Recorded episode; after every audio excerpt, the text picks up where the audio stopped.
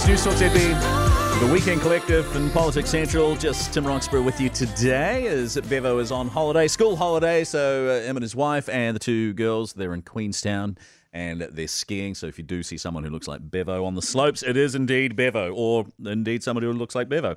Uh, okay, we're going to go to Australia now. Australian correspondent Murray Olds in just a second. If you've been listening to the news today, it's not good in New South Wales. A new grim milestone is what it's described as, as 77 new cases have been recorded in New South Wales. So that is a new daily infection uh, rate record. Uh, one person in their 90s has died. And unfortunately, there is a sense that the worst is yet to come. Uh, Murray Olds, Australian correspondent, always appreciate your time. Murray, how are you doing? Yeah, very good afternoon, thanks. Um, lockdown uh, heading into, uh, well, next Friday, supposed to be the end of the third week, but as you say, um, Gladys Berejiklian today warning uh, that uh, it may not be the end of next week. It may be considerably longer, depending entirely on the numbers of these uh, new cases we're getting where we're getting them, and the people involved. Uh, I see that she has said that the stats are how they anticipated, so they expected that it would be bad. Does that surprise you? No, it doesn't, because um, this, well, for a number of, you know, uh, look, there's a number of reasons. Uh, Gladys Berejiklian has been the least hysterical of all these state leaders over here. Certainly, the the, the voice of calm in this ocean of of discombobulation that um, has been manifested at state level and indeed at the federal level. So when she comes out today, announces 77 new cases of community transmission of this dreadful virus, 33 people out in the community while infectious, more than 50 new cases involving very close family members, the bulk of them in southwest Sydney. Uh, and she says tomorrow we're, we're expecting more than 100 new cases. She's not given the histrionics. She's very cool in a crisis and it looks it looks bad and getting a whole lot worse. There's one person who's died now in this outbreak, a 90 year old woman. But the thing that is really, I think, uh, getting sheeted home to people, this is not an old folks' disease. It's not grandma and grandpa who are getting this and dying. There's a teenager in intensive care here in Sydney, uh, a person in their 20s, you got someone in their 30s.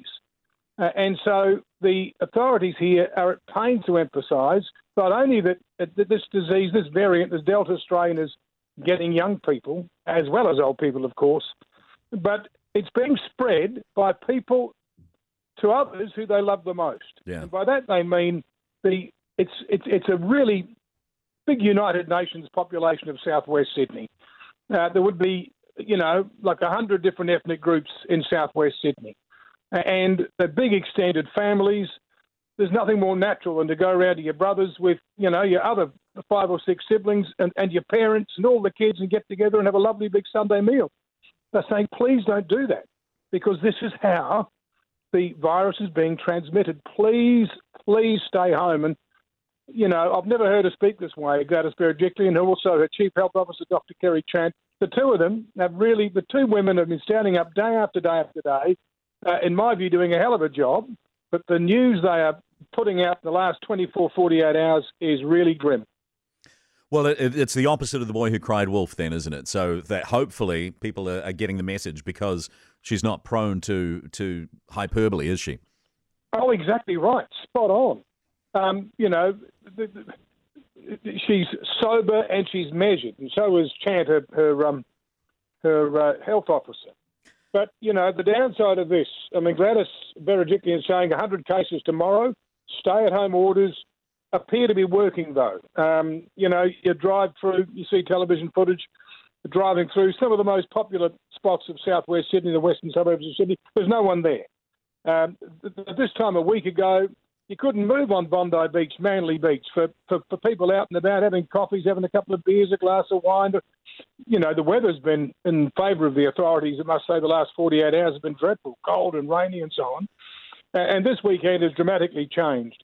School is supposed to go back tomorrow for the third term. That won't be happening. There'll be online learning. Um, and lockdown on Friday, I wouldn't be holding my breath. And Murray, we've, only, other... we've only got about a minute left, but uh, there's one question that I wanted to ask, which uh, a, a lot right. of Kiwis won't really understand how decisions get made when it comes to the state versus federal strategy when it comes to COVID. So, how yep. how much say does Scott Morrison have over what, say, Gladys Berejiklian is going to decide? Okay, but very good question. Federal government, uh, for example, is in charge of accessing and distributing vaccines. The states aren't allowed to go out and buy and source their own vaccines. So the feds get the vaccines in. The feds are in charge of distribution. It's been a catastrophic disaster from the start to the finish of this thing. We're told more um, uh, more uh, vaccines coming in, a million by the end of this month, one and a half sort of thing uh, in August. So the states um, aren't even supposed to be involved in quarantine. That's again a federal responsibility. But very early on, they realised that the federal government has no capacity. So that's where, uh, for example, hotel quarantine has come in. And that's been a bit of a shambles as well, about 30 odd leaks out of that. So it is a complicated uh, arrangement. That's why they set up the National Cabinet. That's the state and federal and territory leaders. They get together as required. In the last couple of three weeks, they've been getting together twice a week. It's difficult, it's cumbersome, it seems to be working, low case numbers and so on, but boy, oh boy, this is a real powder keg in Sydney. Murray Olds, our Australian correspondent. Really appreciate it. We'll talk to you again soon. Look forward to it, buddy. All the best. Cheers. It's nine minutes to four. News Talk ZB and Politics Central.